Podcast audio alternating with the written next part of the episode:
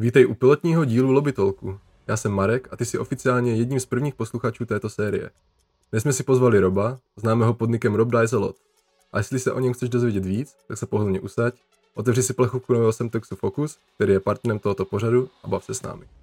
Pozvání přijal Robday Zelot, já tě zdravím, čau. Ahoj, děkuju za pozvání. Pro začátek, mohl by ses vlastně jak představit našim divákům, kolik máš roku, co děláš, jak dlouho se věnuješ streamování? Jasně. Tak já jsem 29 let starý dítě, který miluje hudbu, zvuk, techniku a od malička jsem vždycky miloval počítačové hry. A před nějakýma 3 až 4 rokama jsem se rozhodl, že se plně poddám svojí vášni a vzdám se snu stát se rokovou hvězdou a místo toho začnu hrát na Twitchi hry. Nejdřív jsem to dělal asi 3 roky anglicky a letos vlastně počátkem roku 2021 jsem vyšel na českou scénu a streamuju česky. Primárně je to hodně o nějaký interakci s chatem, je to hodně komunitní, ty moje streamy, hodně o nějakým povídání, ale samozřejmě taky hraju ty hry. A co vlastně tě vedlo z toho, že jsi přišel z anglického jazyka na českou komunitu? No, já jsem naprosto pragmaticky uvažoval, takže ten mezinárodní trh je mnohem větší a že bude mnohem větší šance se prosadit si angličtině, a navíc jsem to bral i jako přidanou hodnotu. Jelikož mluvím docela slušně anglicky, tak jsem si říkal, že je dobrý způsob prostě, říkal jsem si, že mám dobrý předpoklady na to prorazit i na mezinárodním trhu a nemusím se limitovat jenom na ty Čechy. Nicméně jsem zjistil, že to je paradoxně možná těžší, protože na tom zahraničním trhu se pohybuje mnohem víc, řekl bych, kvalitních tvůrců, než třeba na tom českým, čímž nechci říct, že český trh nebo česká scéna Twitchová je nějak jako špatná. Je prostě jenom trošku pozadu a já v té mezinárodní jsem prostě neměl moc šanci nějak vyniknout, a tak jsem to po 3 letech upěnlivého snažení víceméně, trošku jsem to vnímal, jako že jsem to vzdal, ale teď už to beru spíš jako, že to byl dobrý tah. A řekněme, jsem se usadil v tom českém rybníčku a dělám to teď česky. Baví tě to teďka víc, nebo jak vnímáš to jako pozitivní zlepšení, nebo pozitivní krok? Ale tím, že pro mě je Twitch hodně o té interakci s lidma, tak pro mě to rozhodně je pozitivní, protože i když mě to streamování samo o sobě baví a dokážu si dlouho povídat sám se sebou, tak když prostě máš odstreamovaných 1500 hodin a necítíš tu energii, že se ti vrací jakoby z toho chatu nebo z té komunity, tak ti to samozřejmě vysiluje. Takže tím, že teďko já pokaždý zapnu stream a vždycky tam je prostě několik desítek lidí minimálně, až 100 a někdy dokonce 1000, tak prostě mi to samozřejmě baví víc, no. Určitě. Je vidět, že se teda o svůj kanál hezky staráš. Co bys řekl, že je takový klíč k úspěchu úspěšného streamera? Tyjo, to je šíleně těžká otázka, protože záleží, co je pro tebe ten úspěch. Pro mě je ten úspěch prostě to, že je to pro mě full-time job, to znamená, že to můžu dělat každý den naplno, že tomu můžu věnovat třeba 8 hodin denně, a nejenom, že mě to baví a naplňuje, ale hlavně, že mě to taky živí. To byl můj cíl, kterýho jsem víceméně jako dosáhnul a teď už ho jenom rozvíjím někam dál, ale tím klíčem je určitě to, že jednak musíš vědět, proč to děláš, a druhák tě to prostě musí bavit, protože hromada lidí třeba má tendence dneska asi kod mladých si říkat, tady ty slavní streameři si tím vydělávají, tak já se tím taky chci vydělávat. A to je podle mě úplně ten nejhorší přístup, jaký člověk může mít. Já jsem s tím začínal prostě tak, že jsem si to chtěl zkusit a bavilo mě to. A pak už se to jenom dál rozvíjelo. Zmínil jsi teda, že streamuješ až 8 hodin denně, víceméně každý den v týdnu. Je to namáhavé, co se týče jako fyzicky a psychicky pro tebe, nebo to vnímáš jako oddechovku? Ne, pro mě je to vyloženě docela dost, řekl bych, náročná práce. Skoro bych řekl, že to je možná jedna z nejvíc, ne fyzicky, ale mentálně vyčerpávajících věcí, protože ty moje streamy fakt, já se do nich snažím dát všechno a jako doslova já většinou nestreamuju třeba 8 hodin, já streamuju třeba řekněme 4 až 6, ale ono potom hromada práce je ještě mimo ten stream a to není tolik vidět třeba. Ale pro mě je to opravdu hodně vysilující věc a je strašně důležitý určit si nějaký jako hranice, znát svoje limity a nepřehánět to, protože si myslím, že to streamování je fakt jako z hlediska nějakého duševního zdraví fakt strašně nebezpečný, a když člověk se jako nezná, si myslím, že pro mladý lidi to může být čilně destruktivní. A prostě musíš vědět, kdy už jako řekněme, seš z toho psychicky fakt v nepohodě a musíš strašně umět odpočívat. Protože ty to můžeš dělat pořád, že jo? Ty jako můžeš jít před tou kamerou klidně 24 hodin denně, ale když to budeš dělat prostě 7 dní v týdnu, tak prostě u toho počítače se zblázníš. A máš teda něco, co tobě osobně pomáhá při tom oddychu? Je to sport nebo čtení, cokoliv? Ale v téhle době je to šílený, protože nemůžeme někam moc ven, že jo, a já třeba miluju plavání, občas si jdu zajezdit na skateu nebo takovýhle věci, ale teď moc tohle nejde dělat vlastně nic. Takže je to šíleně těžký a reálně mě momentálně nejvíc pomáhá pustit si třeba nějaký film, protože já u těch filmů, já prostě potřebuji úplně vypnout, protože dokud třeba hraju hry na počítači nebo sedím u toho počítače a čumím na YouTube, tak pořád takové jakoby pracuju, že pořád nad tím přemýšlím, ale když prostě jdu třeba koukat na film, tak se vypnu a fakt si soustředím na to a to mi pomáhá, snad jediný teďka. A máš nějaký specifický žánr, který sleduješ třeba, ať se, co se týče seriálu nebo právě filmu? Hele, ani ne. Mě, jako baví mě sci-fi, fantasy, takovýhle kraviny, ale nic konkrétního mě asi to... Jako možná bych trošku řekl, že poslední dvou mě šíleně baví různý takový ty historický filmy jako Gladiátor, Troja, taky ty věci, které už se dneska moc netočej, ale jsou vlastně hrozně dobrý i po 10-15 letech některý ty filmy. Před chvílí jsi zmínil, že vlastně je pro tebe klíčová komunikace s tvým chatem. Je pro tebe náročné zároveň se vlastně věnovat hraní a zároveň udržovat s chatem vlastně nějakou komunikaci, bavit je, odpovídat na otázky? To je právě moje tajná zbraň. Já se na tu hru nikdy nesoustředím. A proto jsem ten Rob, co umírá hodně, protože já prostě, ať hraju cokoliv, tak já se vždycky nechám strhnout tím chatem, prostě já vždycky se do toho chatu podívám a vždycky je pro mě ten chat důležitější než ten úspěch v té hře a on je to zároveň dobrý alibismus a výmluva k tomu, proč jsem tak špatný. takže jako je to těžký a musím říct, že šíleně obdivuju lidi. Znám třeba holku, která prostě hraje fakt dobře Age of Empires 2, což už samo o sobě je prostě strategie, u které musíš šíleně se věnovat té hře a do toho ještě třeba reaguje na chat. A to fakt jako to nezvládám, to obdivuju a nemám na to. Při Twitchi působíš i na YouTube. Vnímáš nějaký velký rozdíl, co se týče kontentu tady na těch dvou platformách? Tak je to obrovský rozdíl. Já jsem vždycky chtěl být YouTuber, ale já nemám prostě tu, řekněme, trpělivost a konzistenci na to, abych to jakoby natáčel, stříhal a vydával videa. No, ohledně tvorby na YouTube samozřejmě záleží, jak to pojmeš, ale já jsem třeba perfekcionista, do systému věcma hraju. Ale já když prostě natočím video, který nahraju na YouTube, když je to řekněme jako fakt unikátní obsah a nejenom sestřih ze streamu, tak já se s tím jsem schopný zapastit na několik dní a ten výsledek je potom pro mě relativně malej, protože na tom YouTube, na mém kanále se na to podívá třeba maximálně 1000, možná pár tisíc lidí. Zatímco na tom Twitchi, proto je to podle mě pro spoustu lidí strašně přitažlivý, že ty to zapneš a okamžitě z toho dostáváš nějaký feedback a odezvu zpátky, anebo naopak ho nedostáváš, protože na to někdo nekouká. Ale je tam takovej ten efekt, takový ty instantní odměny, něco jako když prostě dostáváš lajky na Instagramu hned po tom, co jsi to nahrál, tak prostě na tom Twitchi běžíš a hned dostáváš ten feedback zpátky, což je pro mě jako výhoda a důvod, proč jsem chtěl spíš streamovat. A jakoby je to obrovský rozdíl, no. Je to úplně něco jiného, když tak vlastně. Když jsme teda ještě u toho Twitche, jak vlastně vnímáš teďka posun, co se týče třeba československé komunity? Máš nějaký oblíbený streamery, o kterých třeba není tak slyšet, ale stojí za to se na ně podívat? No, to je dobrá otázka, protože já, abych se přiznal, tak celý ty 3 roky, co jsem streamoval anglicky, tak jsem na český streamery vůbec nekoukal, jenom jsem prostě některý lidi jako nějak periférně, samozřejmě jako viděl jsem o nich. Takže prostě velký streamery jako Agralus, Checkloud a tak dále jsem jako znal, Maziho jsem znal. Jediný, kdo se mi opravdu hodně líbil vždycky, byl Arcade Bulls, Bake, který prostě má jednak hrozně hezký kanál a má takovou nenucenou, přirozenou prostě osobnost, která sice není něco, co by mě vystřelilo z bot, ale vždycky na ten stream rád zajdu a rád se na ně chvilku koukám a když hraje nějakou hru, která mě baví, tak ho vydržím mít puštěnýho několik hodin. Ale... Jako samozřejmě spousta různých jako kolegů, streamerů, kteří mají výborný streamy, ale kdybych tady vyjmenoval teď 3, tak bych ještě další 3 zapomněl, takže...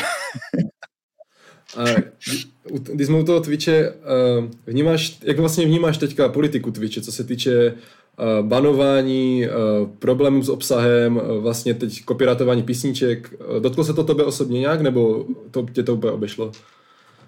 A mě osobně se to zatím nedotklo, protože já, jelikož teda jsem i muzikant, tak vím, jak fungují ty věci ohledně licencí a práv od začátku. A od začátku jsem se snažil žádný licencovaný věci nepouštět. Samozřejmě jsem to někdy udělal, ale jakoby přímo nějaký postihy se mě nedotkly. Vlastně, ty jako ze kterého konce to vzít, no. Prostě Twitch je americká firma a prostě tam určitý pravidla jsou třeba jako působí divně pro nás, pro Evropany, kort pro Čechy, který jsme prostě jako známí svým švejkovstvím a tím, že je nám všechno úplně prostě u zadnice.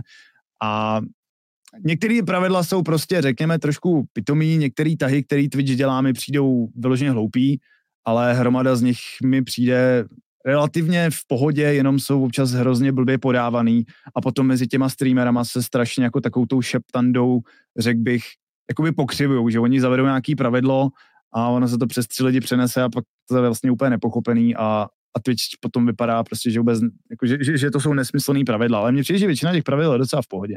A vnímáš nějakou nerovnoprávnost, co se týče vlastně ženských streamerek, které, aspoň z osobního pohledu, přijde, že mají vlastně větší volnost, nebo můžou ukázat, řekněme to takhle, víc, než chlapská část populace. Vnímáš to taky tak, nebo si myslíš, že to je, že vlastně ta rovnocennost tam nějaká je?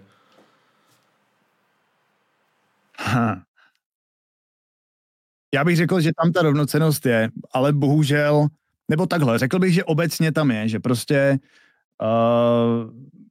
ty pravidla platí jako, řekl bych, že jsou nastavený docela dobře, ale bohužel jsou strašně vidět nějaký příklady, který se vždycky strašně jako zmedializují, že prostě nějaká holka se válí prostě ve spodním prádle na posteli a čmárá na sebe propiskou, ale to je prostě třeba jedna holka, že jo, a těch streamerek je tam strašná spousta a prostě ta komunita strašně snadno se toho chytne a začne to generalizovat, takže že to dělají všechny holky, anebo že to dělá spousta z nich. A ono jich podle mě taková spousta není, jo. Že jako když je jedna holka, která má třeba 5000 diváků a dělá tohle a fakt to jako hodně brousí tu hranu těch pravidel a někdy je prostě překročí a dostane ban. Tak to ještě neznamená, že to takhle dělají jako všechny holky a musím říct, že třeba ty holky, které sleduju já, tak když na ně koukám, tak mě já se prostě soustředím na to, co mě se líbí, což jsou prostě holky, které dělají hodnotný content a je mi u toho vlastně úplně jedno, jak jsou oblečený, dokud jejich content nestojí vyloženě na tom, že jakoby ukazují části svýho těla za to, že jim pošleš prachy. Což ale fakt, jakoby, musím říct, že já to nevidím vlastně až tak často. Jenom o tom furt vidím, že se o tom píše někde, protože se to prostě vytahuje, no. Teď bych se dostal k hrám. Na čem jsi vůbec začínal? Nebo kdy jsi vlastně začal hrát a co byla taková ta hra, u které jsi řekl, jo, tak hraní mě baví, u toho bych chtěl pokračovat, třeba se tím teda někdy živit? Jak to teď máš? No, já jsem se narodil v roce 1991, takže vlastně na počátku takový tý, řekl bych, PCčkový revoluce, kdy prostě každý měl doma nějakou 486 a prostě sdíleli jsme si nějaký diskety s různýma dosovejma hrama, takže z těch jakoby známějších her, prostě Prince of Persia 2, 1, Warcraft 1, 2, Worms, Age of Empires, že jo, potom a takhle, takže jako to byly takový mé první hry, byla jich spousta, na který jsem jako ještě zapomněl, ale já jsem měl to štěstí, že můj táta byl z té technologie nebo té techniky dostupný vždycky nadšenej a my jsme prostě měli nejdřív tu 486, pak Pentium 1, pak prostě tohle. Já jsem nikdy neměl konzole třeba, takže postupně prostě ty upgradey těch počítačů vždycky jako by umožnili zahrát si to, co bylo jako nový nebo zajímavý a já nevím, o tom mohu mluvit klidně hodinu o té cestě. Takže jako záleží, co přesně bys chtěl asi slyšet.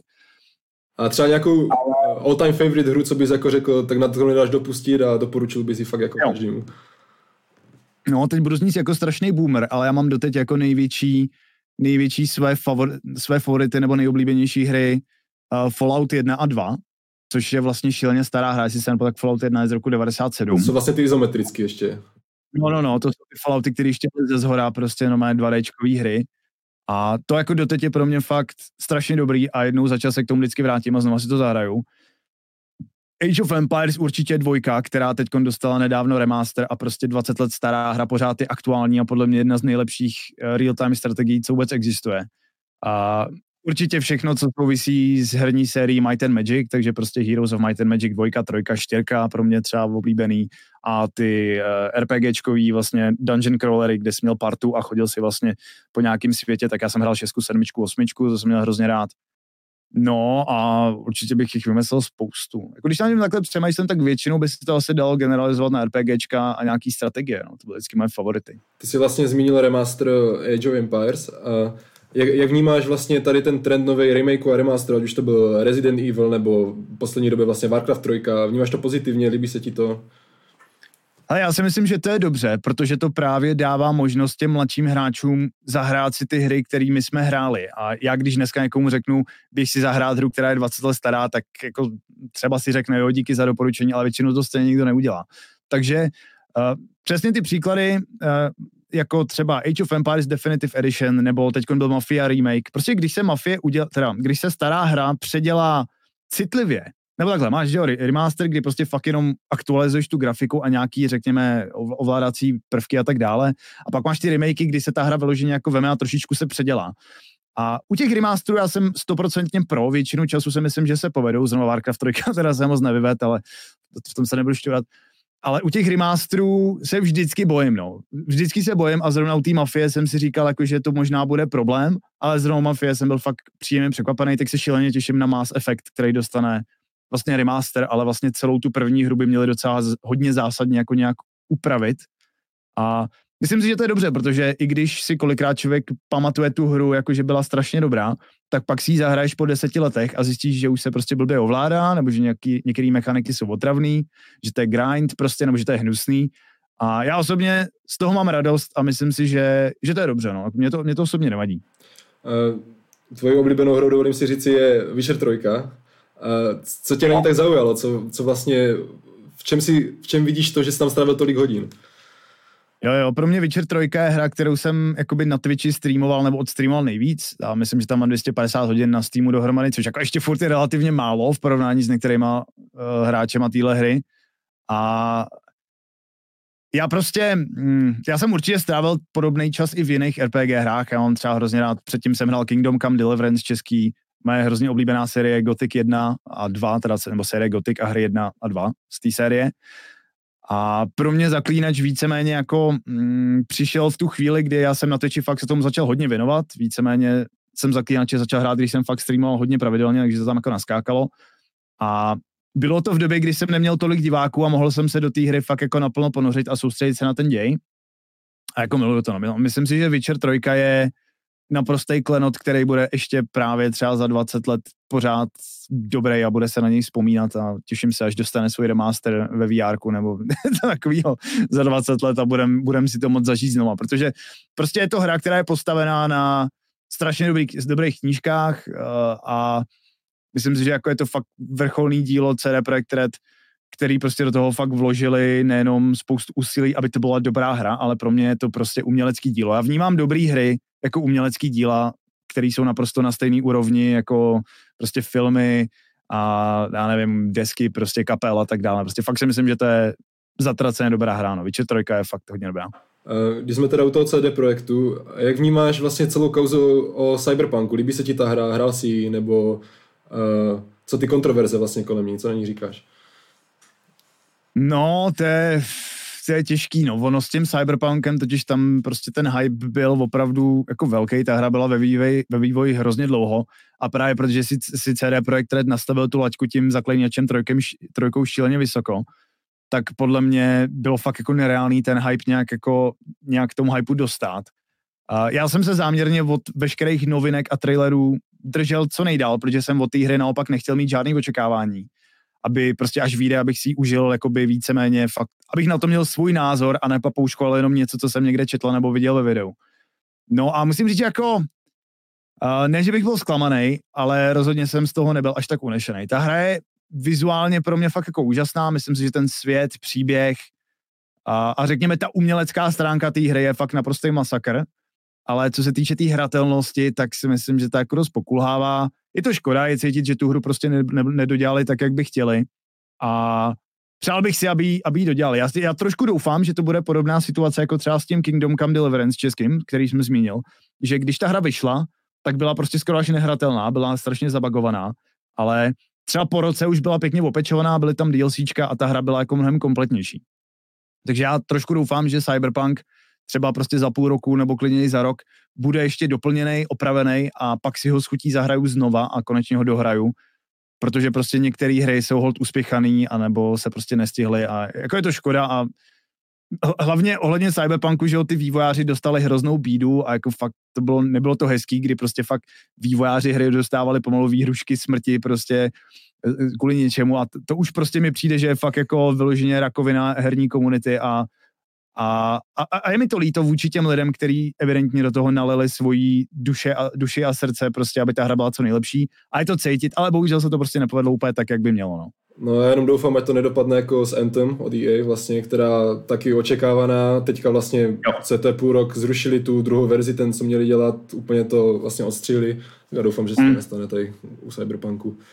Snad ne, no já taky doufám, že to ještě z toho něco vykřešilo. Hlavně Cyberpunk má dostat online mod, že jo, a na ten já jsem šíleně zvědavej, protože mě třeba hrozně baví GTAčko online a říkal jsem si, tyjo, ten Cyberpunk by mohl být trošku jako jiný.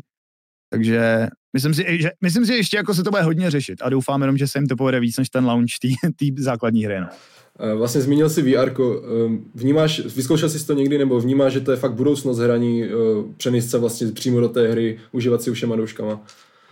Ale já, jelikož jsem prostě ten hráč, který už jako hraje dlouho, tak já teďkon trpím takovou krizí toho, že dlouho nepřišlo něco novýho, z čeho bych si fakt sednul na zadek. Prostě že hrál si hry ve 2Dčku, na starém kompu, pak najednou byla 3D revoluce, hry začaly vypadat jako dobře, začaly se líp ovládat, měly lepší FPSka. A teďko mně přijde, že prostě už 5 až 10 let ty hry jsou víceméně furt hodně podobný, jenom prostě já nevím, máš, dneska hraješ ve 120 FPS se 4K texturama, což se dřív nedělá, ale furt je to jako v jádru to samý. A mě to už maličko přestává bavit, jak mi teď táhne na 30. A VR jsem si vyzkoušel, mám tady zrovna Oculus Quest, který mám teda půjčený od kámoša a možná mu někdy vrátím. Vyzkoušel jsem si to, myslím si, že existuje spousta skvělých her, bohužel to ještě není tam, kde by to mělo být proto, aby se to stalo mainstreamovou záležitostí, hlavně jako technologicky tam jsou ještě nějaké jako mezery, ale věřím, že za 10 let budeme možná hrát na VR-ku všichni a bude nám to připadat normální. A těším se na to, protože já jsem třeba hrozný fanda filmu Ready Player One nebo i ty knížky, kterou tady mám v poličce. A já si myslím, že VR-ko, ať už VR-ko nebo nějaká rozšířená realita, že to je budoucnost, že rozhodně je to přesně ten další krok, který jakoby v tom herním průmyslu by měl přijít a teď prostě už jde jenom o to, aby to lidi jako uspokojilo, aby to bylo dobrý a nejenom, aby se koukali na VR kvůli pornografii. Myslíš si, že vlastně před, co to bude, rok vyšla hra Half-Life Alyx? Jestli je budoucnost, minimálně teda tady blížší budoucnost, jestli se bude odehrávat, jestli ty hry budou vypadat aspoň takhle dobře, jak právě zmíněné Half-Life. Já doufám, že budou vypadat ještě mnohem líp teda. Že, nebo takhle, ono, Alyx vypadá skvěle, ale u toho VR-ka prostě, že jo, pořád, i když to jakoby hraješ ve 4K, tak tím, jak to máš rozložený do těch dvou očí, tak pořád to prostě není až taková úroveň té kvality, jaká by mohla být. Takže já si myslím, že právě to VR ještě musí ujít nějakou cestu a ten hardware, aby to fakt začalo být stejně dobrý, jako na těch monitorech. Ještě pořád tam jako je určitá mezera, ale jo, myslím si, že určitě. My teď přišel k jinému tématu, ty se vlastně mimo streamování věnuješ teďka nově i podcastům. Co tě k tomu vedlo? Nějaký impuls? Baví tě to vlastně? No pro mě je to taková vlastně forma odpočinku, jak jsi říkal s tím streamováním, že jako jak odpočívám, tak ono, když streamuješ třeba klidně za těch 8 hodin denně a jenom si povídáš sám se sebou, tak i když máš 1000 lidí v chatu, tak furt si povídáš sám se sebou před tou kamerou. Takže já v momentě, kdy si pozvu někoho na podcast a bavím se s ním o něčem jeden na jednoho, nebo někdy nás tam je třeba víc, tak pro mě to je vlastně jediná reálná sociální interakce, když se nebavím tady doma s přítelkyní, anebo nežvatlám na dceru. A jakoby fakt mi to pomáhá bavit se s někým jiným a je vidět, že i ostatní lidi to baví, že kolikrát prostě i když na tom podcastu, já mám teda zase jenom několik dílů, jo, takže nemůžu moc mluvit, ale i když na tom podcastu máš hosta, který třeba jeho téma je takový, který není úplně zajímavý pro všechny, tak si to stejně hromada lidí ráda poslechne, protože v téhle době nám prostě šíleně chybí ten sociální kontakt, no, takže to v tom určitě hraje roli. Ale já jsem to chtěl dělat vždycky, jenom jsem spíš nikdy nebyl dostatečně velký streamer na to, abych si mohl pozvat.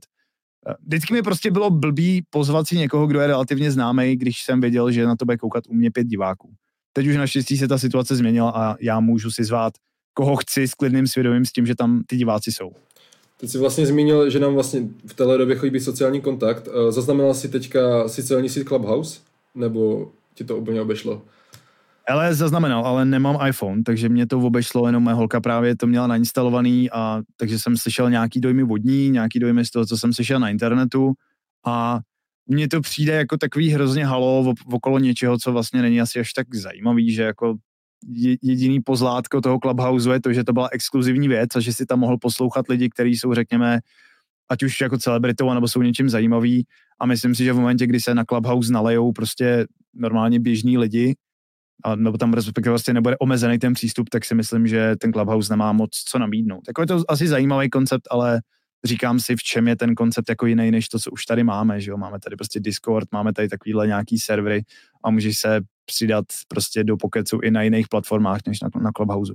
Ono právě padly nějaký názory, že by to mohlo nahradit v určitým smyslu jako podcasty, což si myslím, že teda z mého pohledu teda tak asi nebude. Ta sociální síť vlastně už upadá celkem teďka poslední dobou, protože není monetizovaná, nic vlastně nepřináší, kromě, jak jsi zmínil, právě pokecu. Máš stejný názor, nebo máš jiný?